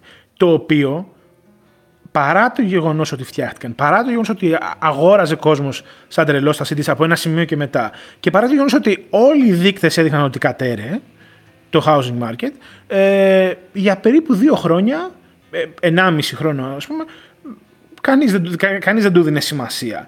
Ε, γιατί, γιατί κανείς δεν πίστευε. Δηλαδή θέλω να πω ότι αν τώρα προσπαθείς να σορτάρεις τη γερμανική ας πούμε, κυβέρνηση με CDS ή το, το, το, το, το, γερμανικό δανεισμό ή το κινέζικο δανεισμό ή έστω και τον αμερικάνικο, ο οποίος και αυτός έχει, έχει ξεφύγει, δεν είμαι σίγουρος ότι θα τα καταφέρεις. Πρέπει να υπάρχει ουσιαστικά και προβληματική οικονομία από κάτω αλλά μπορείς σίγουρα να το επιταχύνεις και να δημιουργήσεις, ας πούμε, σαφές πρόβλημα. Ναι. Μάλιστα. Ε, ωραία λοιπόν. Πάμε λίγο τώρα στο, στο πανηγύρι που έγινε τις τελευταίες δύο εβδομάδες. Νομίζω ότι τα τελευταία, τα τελευταία στοιχεία δείχνουν ότι η μετοχή τουλάχιστον της GameStop έχει, έχει πάρα πολύ. Δεν έχει φτάσει στην αρχική της τιμή. Είναι ακόμα γύρω στα 50-60 δολάρια. Ε, εδώ υπάρχουν πάρα πολλά θέματα τα οποία προσπάθησα εγώ να εξηγήσω, αλλά μάλλον δεν το έκανα πάρα πολύ καλά. Ε, ένα, ένα, ένα, ένα πράγμα που θέλω να συζητήσουμε είναι το impact πια ε, αυτών των νέων προσπαθειών, αυτών των ε, εφαρμογών, ας πούμε, αυτών των ε, lightweight brokers που όπως άκουσα κάποιον στο YouTube να τους κοροϊδεύει, που έχουν έρθει πια στη ζωή μας, έχουν έρθει στο κινητό του average Joe και μας δίνουν αυτή την αίσθηση ότι μπορούμε και εμείς να γίνουμε λιλιπούτοι ας πούμε επενδυτές. Βλέπε Robin Hood, βλέπε Free Trade εδώ στην Αγγλία κτλ. Εγώ είμαι χρήστης κιόλας. Ε, ένα είναι αυτό το, το φαινόμενο και ποια είναι η άποψή σου για όλα αυτά γιατί άκουσα ας πούμε πρόσφατα στο YouTube ανθρώπους της αγοράς ε, είτε και hedge fund manager είτε γενικότερα και να λένε ότι παιδιά αυτοί οι brokers είναι brokers από τα Lidl ας πούμε δεν είναι και αν θέλετε να παίξετε λεφτά να πάτε σε πιο σοβαρούς brokers κτλ. Ένα είναι αυτό. Δεύτερο είναι έχουμε αυτό το κοινωνικό πείραμα στο Reddit. Μαζεύτηκαν λοιπόν πολλοί average Joe. Ε, Ω σημαία είχαν ένα-δυο τυπάκους εκεί πέρα οι οποίοι είχαν κάνει την ανάλυση τους. Είχαν μια συγκεκριμένη άποψη για την εταιρεία. Ωραία, και βγήκαν και είπαν εγώ δεν θα σορτάρω ή όχι. Και το τρίτο είναι τι έχει μέσα σε αυτές τις δύο εβδομάδες και κάπως έτσι περιορίστηκαν αυτοί οι average Joe. Ήταν ας πούμε υπήρχε κάποιος μικρός δόλος στη διαδικασία ή απλά συνειδητοποίησαμε όλοι ότι κοίτα να δεις δεν μπορείς να με, μεταβάλεις ή να παίξεις με την αγορά μέσα από τους, από τους broker από τα Lidl ας πούμε. Δεν μπορείς να παίξεις με τα μεγάλα παιδιά. Ας ανοίξουμε λοιπόν αυτή τη, τη συζήτηση γενικότερα.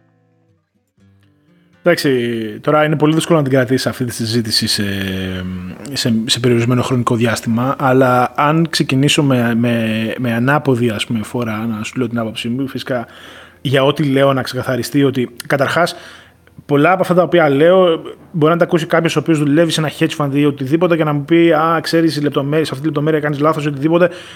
Προσπαθώ να είμαι γενικότερα περιγραφικός. Ε, δεν είναι δηλαδή ε,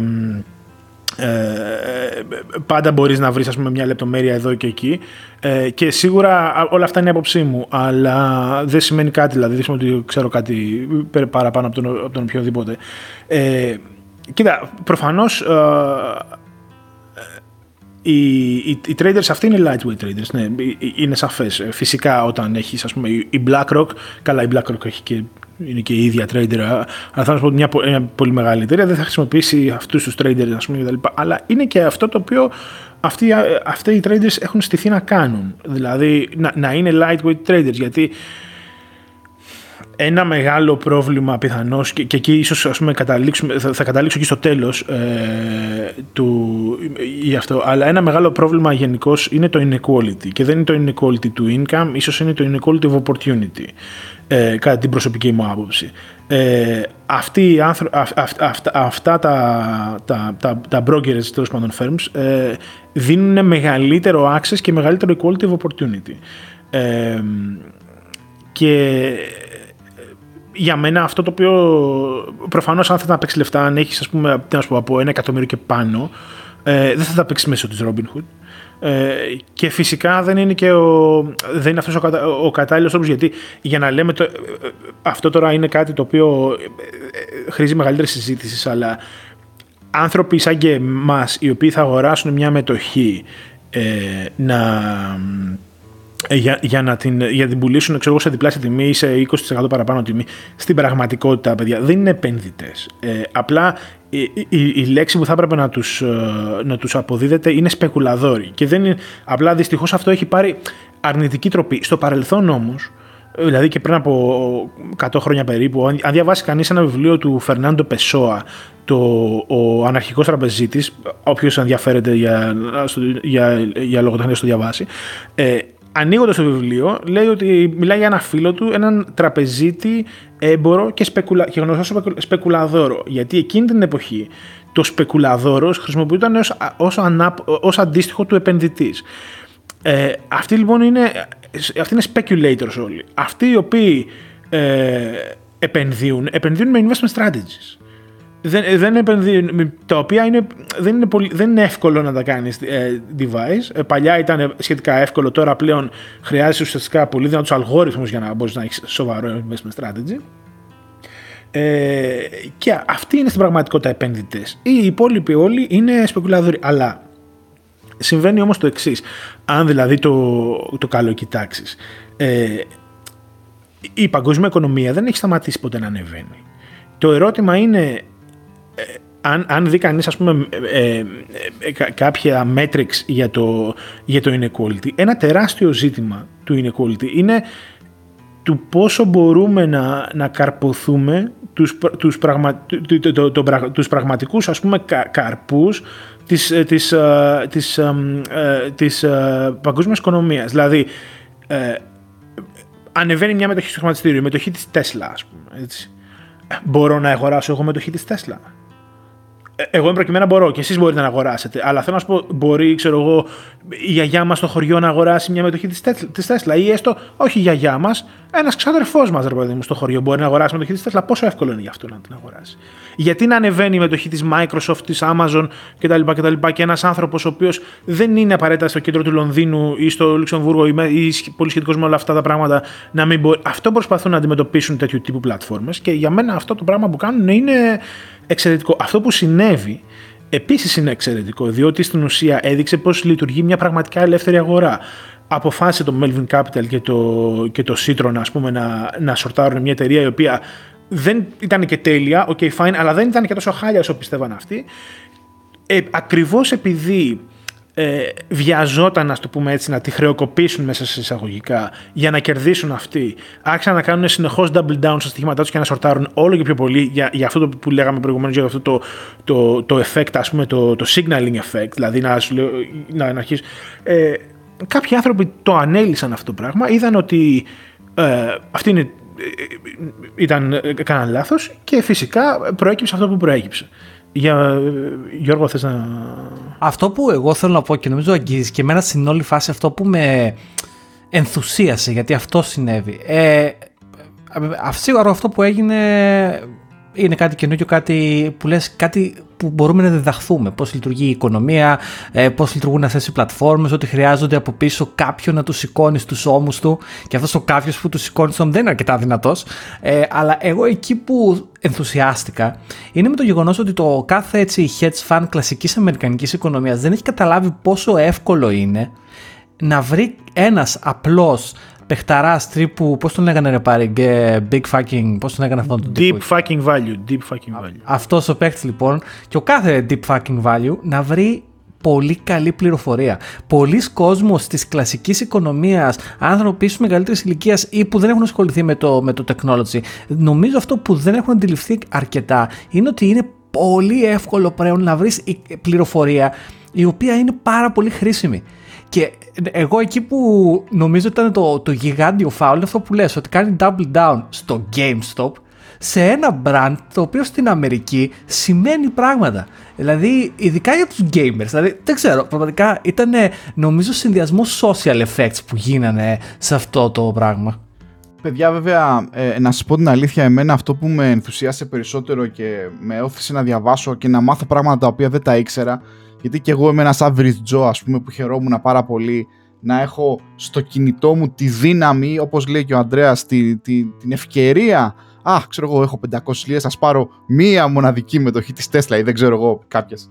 Ε, είναι όταν, ε, και αυτό είναι πάρα πολύ ωραίο που έγινε, όταν ε, εμείς οι, οι μη άσχετοι, ας πούμε, και μιλάω για τον εαυτό μου, αρχίσαμε και καταλαβαίναμε πώς αυτοί οι, οι brokers από τα Lidl, και το λέω έτσι χιουμοριστικά, η Robinhood, η Free Trade, ε, χρησιμοποιούν άλλους ενδιάμεσους. Και εδώ, Αντρέα, θα ήθελα να μας εξηγήσει μερικά πράγματα. Θα, θα προσπαθήσω να είμαι συγκεκριμένου.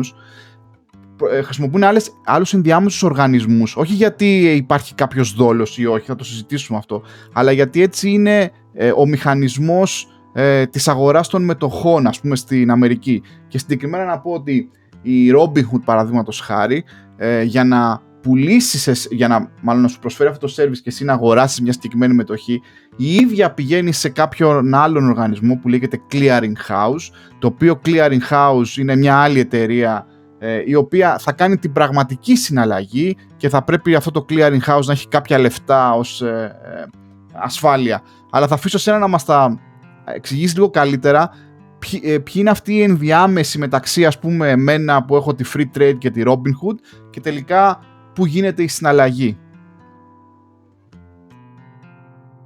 Ε, κοίτα, θα, και εγώ θα τα εξηγήσω λίγο καλύτερα γιατί δεν έχω δουλέψει ποτέ εντάξει, ε, ακριβώς σε αυτό το τομέα. Εντάξει, έχω κάποιες γνώσεις, αλλά προφανώς όποιος θέλει ε, σε σχόλια αργότερα να, να διορθώσει λεπτομέρειες ε, με τα χαράς ε, ή και κάτι σοβαρό, δεν ξέρω αν ελπίζω ότι δεν θα πω κάτι λάθος.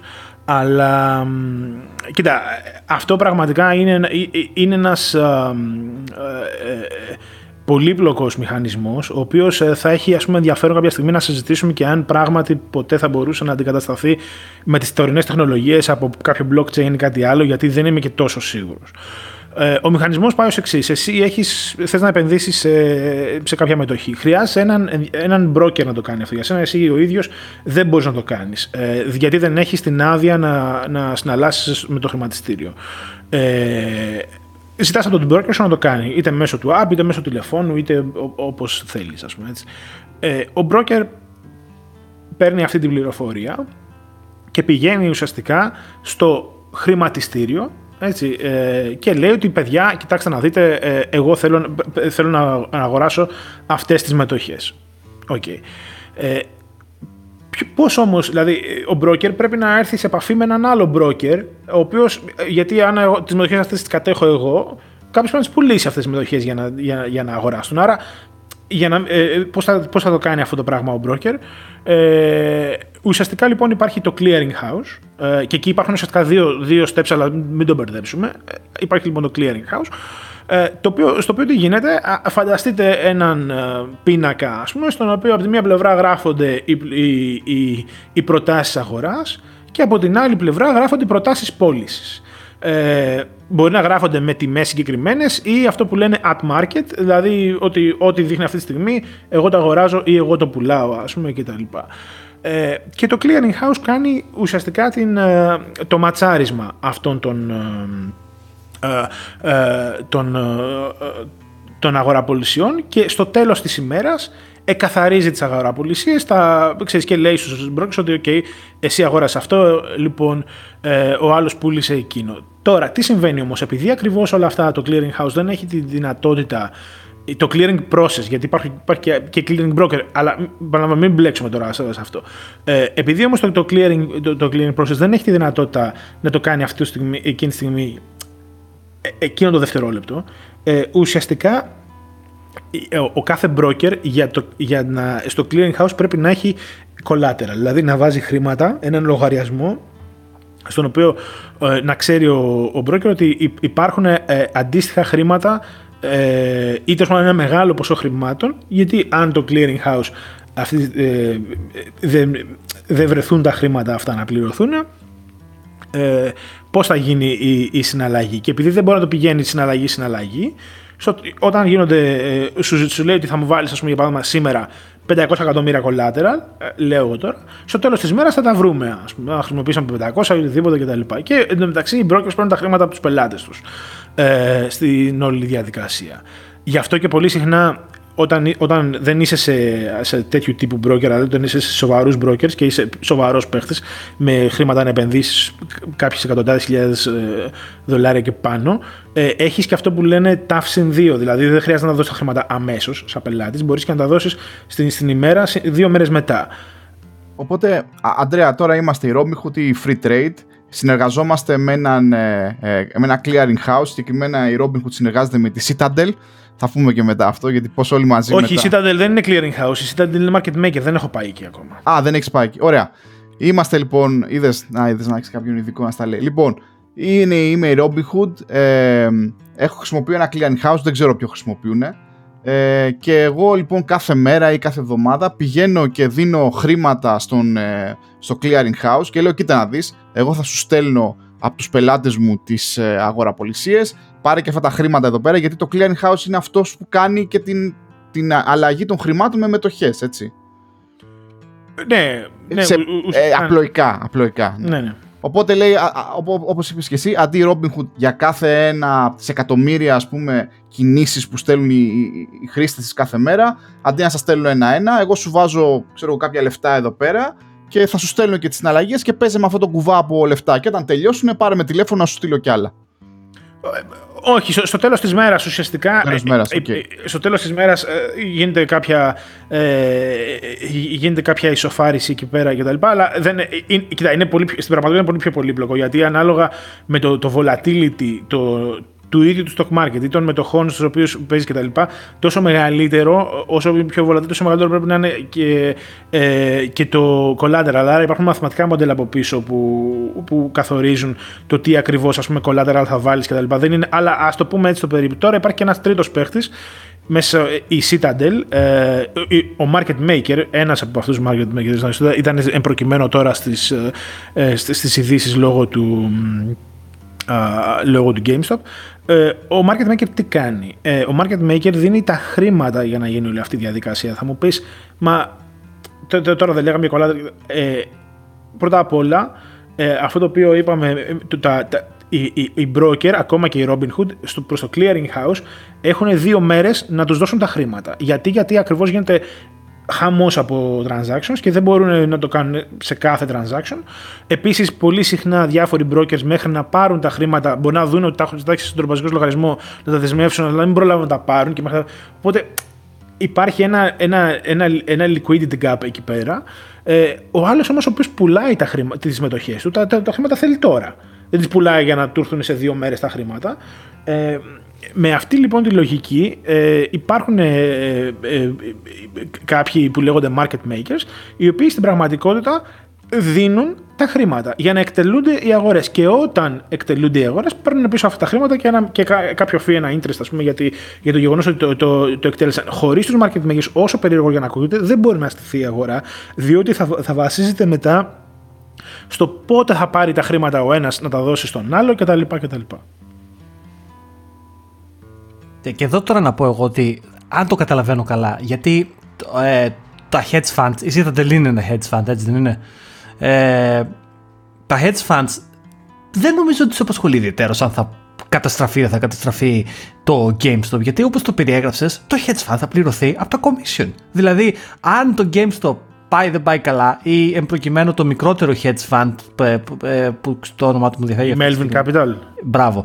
Εξαφανιστεί, δεν εξαφανιστεί να πω τη μαύρη την αλήθεια, το City Citadel πόσο την ενδιαφέρει. Δηλαδή θα πληρωθεί η Citadel, δεν είναι θέμα.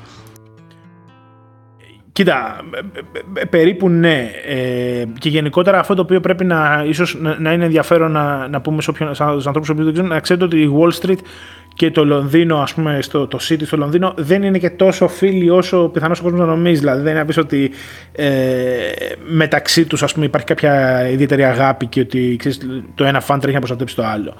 Ε, τώρα, για τη Citadel, να σου πω την αλήθεια ακριβώς, δεν είμαι πολύ σίγουρος αν, αν, αν, είναι και hedge fund ε, συγκεκριμένα ή αν είναι μόνο σε, σε market making κτλ. Αλλά ε, ε, δεν, προφανώς δεν την ενδιέφερε αν θα χρεοκοπήσει τον Melvin. Ε, αυτό το οποίο την ενδιέφερε όμως είναι επί, επί της ε, πώς πω, σαν εταιρεία, αυτό το οποίο δεν ξέρουμε αν την ενδιέφερε ε, είναι αν υπήρχαν κάποια άλλου τύπου σχέσεις, δηλαδή αν υπήρχαν κοινοί μέτοχοι, αν υπήρχαν κοινοί γνωστοί ή τέτοια πράγματα. Αλλά προφανώς το market maker, ο market maker θα πληρωθεί. Βεβαίως, εάν υπάρχουν τα χρήματα, γιατί αν χρεοκοπήσεις, εκεί μπορεί να υπάρχει ένα πρόβλημα. Ωραία. Εγώ τώρα ε, κατάω σημειώσεις. Είμαι εγώ ο χρήστη της Robinhood. Η Robinhood λοιπόν συνεργάζεται με έναν ενδιάμεσο, επειδή το επιβάλλει το σύστημα που λέγεται Clearing House. Τέλεια. Το Clearing House ε, συνδιαλέγεται με έναν, έναν τρίτο οργανισμό που είναι, το, που είναι οι market makers, οι οποίοι τελικά ε, είναι για να δώσουν τα λεφτά σε αυτόν που πουλάει την μετοχή έτσι κι αλλιώς. Ε, από ό,τι φαίνεται το clearing house είναι πιο πολύ για αυτόν που από την άλλη μεριά του, του, του transaction ή κάπως, κάπως έτσι. Ε, μπορεί να λέω και λάθος, διόρθωσέ με. Όχι, όχι. Και για, το, το clearing house είναι και για τις δύο πλευρές του transaction. Ωραία. Ε, απλά ο, ένα, ο market maker θα δώσει το, το liquidity που χρειάζεται ε, προσωρινά. Α, μάλιστα. Ωραία. Έχω διάβαζα λοιπόν για τη συγκεκριμένη περίπτωση της GameStop κτλ. Ότι η Robinhood όταν ε, δημιουργήθηκε για κάποια χρόνια, δεν ξέρω αν θα αλλάξει αυτό τώρα ή θα την πάνε στα δικαστήρια ε, είχε επιλέξει, λέει, να, θα το πω πολύ απλά, μπορεί να κάνω λάθος, έτσι ζητώ συγγνώμη. Είχε επιλέξει να κάνει, ε, ε, πώς το λέγεται, short view, κάπως ε, route, ε, να στέλνει ουσιαστικά τις συναλλαγές της, να εκτελούνται στην Citadel, σε ένα συγκεκριμένο market maker και όχι να εκτελούνται κάπου αλλού. Τώρα το κάπου αλλού δεν ξέρω, είναι κατευθείαν στο χρηματιστήριο κτλ. Και μάλιστα αυτό γινότανε έτσι ώστε η Citadel έδινε ένα μικρό φι πίσω στη Robinhood και κάπως έτσι έβγαζε και λεφτά. Είναι δηλαδή σαν να, να λέω εγώ θα σου στείλω όλες τις συναλλαγές των χρηστών μου, θα τις εκτελέσεις εσύ όπως θα τις εκτελέσεις και εγώ θα σου δίνω και ένα μικρό φι γιατί προφανέστατα με το να μου στέλνεις ένα πολύ μεγάλο ποσοστό από τους χρήστες τους μπορώ να ξέρω από, από, από νωρίς που κινούνται όλοι αυτοί οι average job που χρησιμοποιούν. Μπορείς να μου το εξηγήσεις λίγο αυτό; Να κάνω και ένα αντάπ εγώ εδώ πέρα, σαν κάποιος που έχει δουλέψει στο Λονδίνο και έχει φάει πολλές αγγελίες στη μάπα. Αυτό ακριβώς που περιγράφει ο Πάρης ακούγεται σαν κάτι το οποίο κάνει τρελό hiring οι τράπεζες πριν μερικά χρόνια για micro high performance trading και, και γενικά. Εμένα αυτό μου ακούγεται ότι έχοντας δύο δευτερόλεπτα advantage το, ουσιαστικά το, το κάθε hedge fund, ας πούμε, ουσιαστικά ξέρει προκαταβολικά που πάει η αγορά. Δηλαδή μπορεί οπότε να βγάλει μεγάλο κέρδος και να θα κάνει αυτή τη σπέκουλα, τέλος πάντων να ξέρει τι γίνεται. Ε, κοίτα, αν, να, να, να, πιάσουμε ένα, ε, αν κατάλαβα καλά, πάρει, γιατί να σου πω να εντάξει και σε, αυτό, το, αυτό το που διάβασες δεν το έχω διαβάσει και δεν είμαι και απόλυτα σίγουρος. Ε, και, αλλά κανονικά, τουλάχιστον έτσι όπως ξέρω εγώ τους κανόνες, όταν στέλνει ο broker στο clearing house, το clearing house ε, πιθανώς να, να συνεργάζεται με πολλούς market makers και να δίνει δουλειά στους market makers με βάση του πώς έρχονται οι, οι, οι εντολές ας πούμε μέσα κτλ.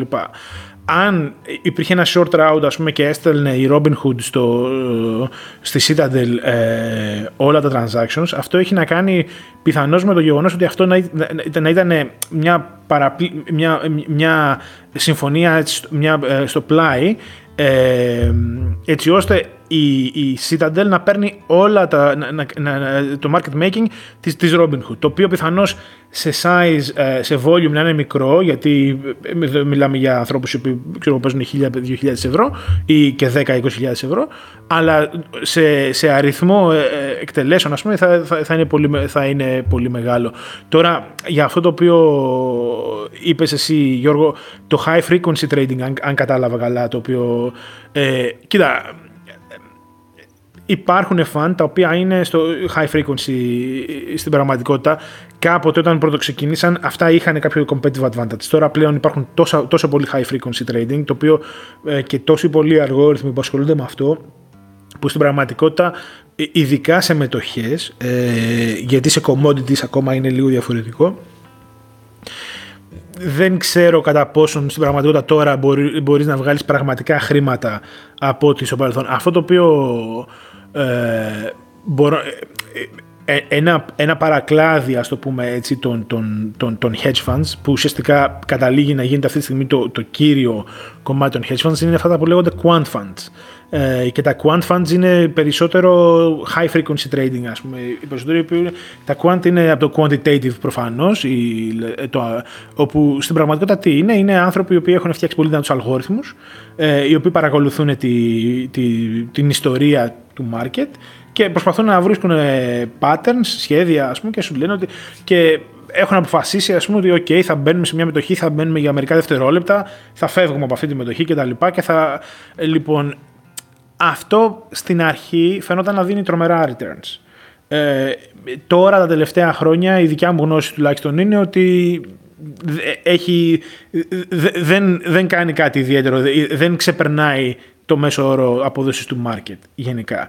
Ε, και αυτό είναι και λογικό διότι πλέον έχουν μπει πάρα, πάρα πολύ μέσα που κάνουν ακριβώς το ίδιο πράγμα. Ε, είναι τρομερά δύσκολο να, να βρεις έστω και στην ταχύτητα εκτέλεσης εντολής κάποιο πραγματικό advantage. Ε, και ξέρεις, για μια δεκαετία υπήρξε ρε παιδί μου ότι όλος ο κόσμος λέει oh, high frequency trading, high frequency trading. Ε, στην ουσία εντάξει, είναι ένα, είναι ένα market για κάποιους, οι οποίοι είναι πάρα πολύ δυνατοί στο, στο, στο, στον αλγόριθμό τους και οι άνθρωποι ε, είναι, είναι, είναι πάρα, πάρα πολύ καλοί, αλλά δεν είναι market ας πούμε, για, για όλους. Δεν μπορεί και, και η μέση τράπεζα, ας πούμε, και όταν εννοώ μέση τράπεζα, δεν εννοώ μια ελληνική τράπεζα, η μέση αγγλική τράπεζα, δηλαδή κτίνη τράπεζες, να, να, να ανταγωνιστεί σε αυτό το θέμα, διότι είναι πλέον. Ε, αλλά η αλήθεια είναι ότι εντάξει, είναι όλο όλο αυτό το πράγμα πηγαίνει, γίνεται όλο και πιο automated και φυσικά αν μπορείς να βρεις έστω και μία... Ε, με, με κάποιο τρόπο να βρεις ας πούμε και δύο δευτερόλεπτα αβαντάζ, αυτό μπορεί πραγματικά να σου, δώσει, να σου βγάζει πολύ σοβαρό return. Ε, διαβάζω εδώ πέρα ένα άρθρο, ε, γιατί είχα συλλέξει κάποια link, που λέει ότι η Citadel ήταν ο μεγαλύτερος πελάτης της Robinhood, ε, οπότε γινόταν αυτό το order routing, ξέρω εγώ να το πω και αμερικάνικα. Ε, όπως και να έχει τώρα, έγινε ό,τι έγινε και ίσως το συγγνώμη, ζητώ συγγνώμη και οι ερωτήσεις μου να ήταν έτσι πολύ βαριές ας πούμε και τα λοιπά προσπαθώντας έτσι να απλοποιήσω έτσι και να καταλάβει το δικό μου το μυαλό πώς οι ενδιάμεσοι τελικά παίζουν ε, από τη στιγμή που εγώ ας πούμε πατάω buy στην εφαρμογή της free trade και πότε πραγματικά γίνεται η συναλλαγή γιατί τελικά δεν γίνεται την ίδια στιγμή. Ε, σκεφτόμουν ως άνθρωπος της πληροφορικής πώς ε, θα μπορούσε όλη αυτή... Ε, επί της ουσίας μιλάμε για μια συναλλαγή, μια, μια υπόσχεση συναλλαγής ε, που κάνουμε όλοι πατώντας το κουμπάκι αγόρασε ή, που, πούλησε ας πούμε μια μετοχή. Πώς ας πούμε η, η σημερινή τεχνολογία θα μπορούσε να μειώσει αυτό το «Α, ξέρεις τι, η συναλλαγή μπορεί να γίνει μέχρι και σε δύο μέρες» από το να γίνει instantly, ίσως με, με κάποια τεχνολογία blockchain κτλ. Και αν υπάρχουν ιδέες, διάβαζα ας πούμε για μια, ε, στην Ιαπωνία για κάποιο stock exchange το οποίο θέλει να βασίσει την αγοραπολισία πάνω σε instant ας πούμε ε, blockchain τεχνολογία, ουσιαστικά δηλαδή το συμβόλαιο της αγοράς και πώλησης θα γίνεται εκείνη τη στιγμή, αλλά δεν ξέρω αν μπορεί να γίνει κάτι τέτοιο ή πρέπει να υπάρχουν όλοι αυτοί οι ενδιάμεσοι, είναι τόσα μεγάλα τα ποσά που πρέπει να υπάρχει αυτή να πω, αυτό το κενό στο χρόνο έτσι ώστε να είμαστε σίγουροι ότι όλοι παίρνουμε τα λεφτά μας ή ότι θα, ξέρω, θα δώσουμε τα λεφτά μας. Ποια είναι η αίσθησή σου, εντάξει πολύ γενική βέβαια ερώτηση και εγώ δεν ξέρω πάρα πολλά. Ε, καταρχάς να, να, να διορθώσουμε κάτι, η συναλλαγή γίνεται αμέσως. Ε, η μεταφορά των χρημάτων δεν γίνεται αμέσως. Είναι, είναι διαφορετικά πράγματα. Η συναλλαγή όμως γίνεται αμέσως. Δηλαδή, όταν εσύ θα δώσεις στη Robinhood την εντολή και τα λεφτά υπάρχουν στο λογαριασμό σου, ε, και εγώ να πουλήσω, σε 5 δευτερόλεπτα θα έχει εκτελεστεί η, η, η συναλλαγή. Ε, δηλαδή, αν έχεις 5 δευτερόλεπτα, ας πούμε σε 15 λεπτά. Θα έχει, αλλά όταν εκτελεστείς την συναλλαγή θα έχει γίνει. Δεν υπάρχει ε, ζήτημα επ' αυτού. Ε, τώρα, για αυτό που λες, κοίταξε, εγώ δεν έχω ούτε την, τη γνώση τεχνολογικά, δηλαδή για το blockchain ξέρω κάποια πράγματα, αλλά δεν μπορώ να, να ξέρω ότι είναι τρομερά πολύπλοκο. Να, ακόμα και με το, γιατί ουσιαστικά το κομμάτι, θα, δηλαδή θα, κάποιος θα πρέπει να, ουσιαστικά να φτιάξει σε chain όλη τη διαδικασία από το υπάρχουν τα λεφτά στο λογαριασμό μου ε, μέχρι και δίνω την εντολή, ε, βρίσκω κάποιον να το ματσάρει, αυτός ο συγκεκριμένος θα μου πουλήσει τις μετοχές, ε, μεταφέρονται τα λεφτά από τον ένα λογαριασμό στον άλλο. Είναι, είναι μεγάλη διαδικασία και ο τρόπος με τον οποίο έχει φτιαχτεί. Κοίτα, ε, ε, ε, δεν, δεν θέλω σε καμία περίπτωσης να, να, υπερασ, να υπερασπιστώ τον οποιοδήποτε δουλεύει στη Wall Street ή σε hedge funds ή οτιδήποτε. Ε, οποιοδήποτε πιστεύω στον κόσμο εκμεταλλεύεται τη, τη, τη, δύναμη που του δίνει το ειδικό του industry και το ειδικό του insider knowledge. Είτε φτιάχνεις, είτε πουλάς μετοχές, είτε φτιάχνεις τσιμέντα. Ε, σίγουρα ε, ε, δεν είσαι απαραίτητα. Ω industry, ας πούμε, μπορείς να ε, εκμεταλλευτείς ας πούμε τη, τη, θέση σου. Δεν ξέρω όμως αν πραγματικά ε, κάτι τέτοιο είναι η αλλαγή που θέλουμε. Εγώ αυτό που θα ήθελα πολύ σαν αλλαγή ε, θα ήταν περισσότερη και καλύτερη ε, πώς να το πω, πρόσβαση σε τέτοιου τύπου brokers και εφαρμογές στο, στο μέσο κόσμο. Δηλαδή, γιατί σίγουρα το, το μεγάλο πρόβλημα είναι ότι εντάξει, okay, και, μπορεί να υπάρχει και τη μετοχή της Τέσλα, ας πούμε, και αυτή είναι να χρεοκοπήσει. Okay. Άρα ε, και στις μετοχές και στις επενδύσεις πάντα μπορεί να χάσει τα λεφτά σου. Αλλά εγώ αυτό το οποίο βλέπω και καταλαβαίνω, και αυτό ίσως είναι και μια μεγάλη κουβέντα για τους economists και το πραγματικό inequality ε, του, του, του, κόσμου, ε, είναι το εξής ότι ε, αυτε, τέτοιου τύπου εφαρμογές φέρνουν ε, ουσιαστικά, ουσιαστικό ποιοτικό, ας το πούμε έτσι, equality στη, στη, στην κοινωνία. Δηλαδή, επαναλαμβάνω, όταν ο μπαμπάς μου, ο οποίος ο μπαμπάς μου ήταν ε, ε, ε financially literate άνθρωπος από, από, από πολύ μικρός και ήταν ας πούμε και ως ένα βαθμό του, του επαγγέλματος και επένδυε στο ελληνικό χρηματιστήριο στα 80s και στα 90s ο μπαμπάς μου δεν μπορούσε πραγματικά, παιδιά, αν το δείτε, δεν μπορούσε να, να, να επενδύσει στη Microsoft. Δηλαδή, ακόμα και αν μάθαινε, τον έπαιρνε ένας ένας γνωστός του Αμερικάνου στο τηλέφωνο και του έλεγε το 1992, πότε ήταν, και του έλεγε ότι θα γίνει IPO της Microsoft, ας πούμε, θα μπει στο χρηματιστήριο, αγόρασε μετοχέ δεν μπορούσε να το κάνει. Και, δηλαδή ήθελε τρομερή ας πούμε, διαδικασία για να μπορείς να, να, να, μπει, να, να επενδύσεις στη Microsoft. Και το λέω ας πούμε, στη Microsoft γιατί έχει ας πούμε, τώρα αυτή τη στιγμή 2 τρίλιον value και αν είχες μπει ξέρω εγώ, το 95 σε μετοχέ, τότε τώρα πιθανώς θα έχει ε, θα έχεις, ας πούμε, και τα εγγόνια σου ε, τακτοποιήσει. Ε, σήμερα όμως εγώ, έστω και από την Ελλάδα, δηλαδή δεν ζω στην Ελλάδα, δεν ζω στο Λουξεμβούργο, μπορώ να το κάνω αυτό. Και εγώ αυτό το πράγμα το θεωρώ ε, τρομερή εξέλιξη της τεχνολογίας και του, και, και του πολιτισμού, ας το, ας το πούμε έτσι.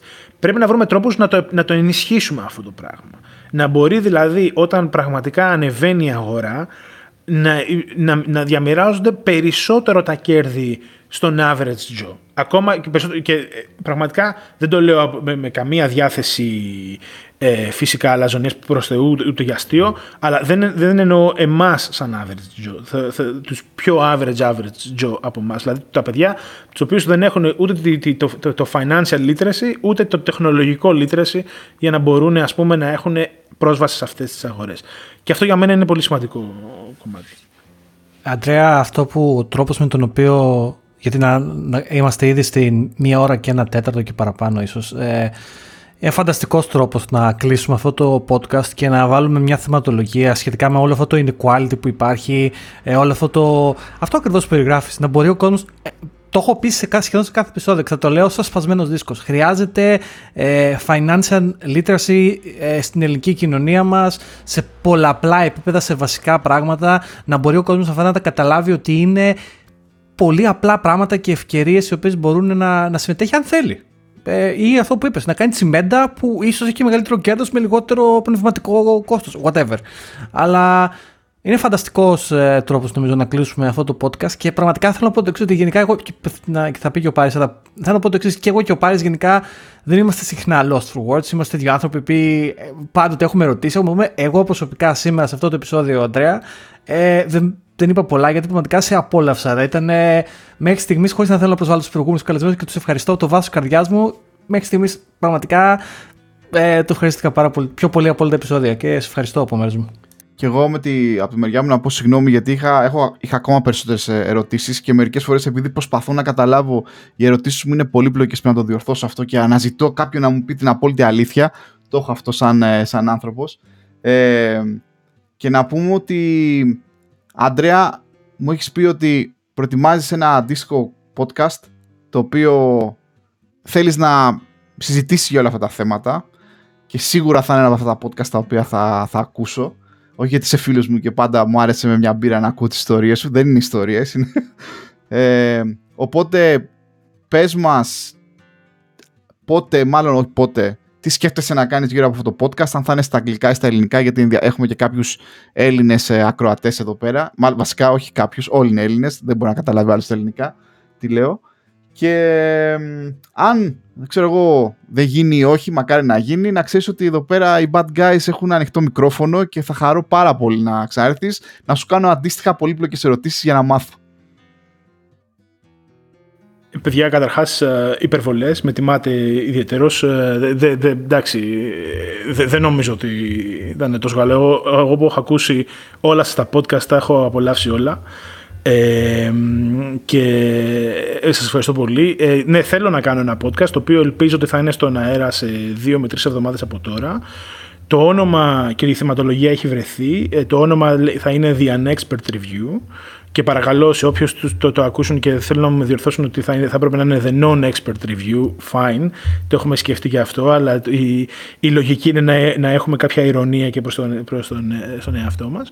Ε, και ουσιαστικά αυτό το οποίο θέλω να, θέλουμε να, θέλω να κάνω εγώ μαζί με κάτι φίλους, ε, είναι να, να παίρνουμε θέματα τα οποία έχουν συζητηθεί εντόνως στη, στη δημόσια σφαίρα, τα οποία όμως έχουν συζητηθεί κατά τη γνώμη μας με τον λάθος τρόπο ε, και να, να αναλύουμε. Το πρώτο επεισόδιο θα αφορά όχι κάτι τόσο χρηματοοικονομικό, γιατί κατά βάση θα, η θεματολογία θα είναι χρηματοοικονομική. Ε, το πρώτο επεισόδιο θα αφορά το τι είναι η Ευρωπαϊκή Ένωση και πώς λειτουργεί. Γιατί έχουμε ένα, κατά την προσωπική μου άποψη, ένα τεράστιο κενό ε, όπου ο περισσότερος κόσμος, δηλαδή ακούω πράγματα, ακούγα στην Αγγλία, ξέρεις, είναι ε, unelected bureaucrats. Είναι unelected bureaucrats. Μπορεί και να είναι, θα το δούμε. Ε, μετά πρέπει να έχει κοινή, ας πούμε, αμυντική πολιτική. Ε, δεν πρέπει να έχει κοινή αμυντική πολιτική. Τι, τι, τι προβλέπουν, ας πούμε, οι, οι συνθήκες. Γιατί, ξέρεις, ε, έχει θεματάκια ας πούμε, να, να, να, να πιαστούν να πιαστούν εκεί πέρα. Τι ακριβώς κάνουν τα δικαστήρια της Ευρωπαϊκής Ένωσης κτλ. Ε, σας ευχαριστώ πάρα πολύ. Πέρασα πάρα, πάρα πολύ ωραία και εγώ θα μπορούσα να συζητάω μαζί σας ε, για, για, για ώρες. Ε, keep it up. Ε, για μένα έχει αρχίσει και γίνεται τις τελευταίες 7-8 εβδομάδες. Ε, ξέρεις, λέω, άντε τι θα γίνει. Θέλω να πάω για τρέξιμο. Πότε, πότε θα βγάλουν το, το, το, επεισόδιο. Οπότε σας ευχαριστώ πάρα πολύ και ελπίζω να τα ξαναπούμε και, και από εδώ και από, και από την άλλη πλευρά και από το, και από το Unexpert View γιατί υπάρχουν και πάρα πολλά ζητήματα τεχνολογίας τα οποία είναι, ε, τα οποία είναι ε, πολύ ωραία να συζητήσουμε ε, και ε, αυτά. να είστε καλά και ό,τι καλύτερο.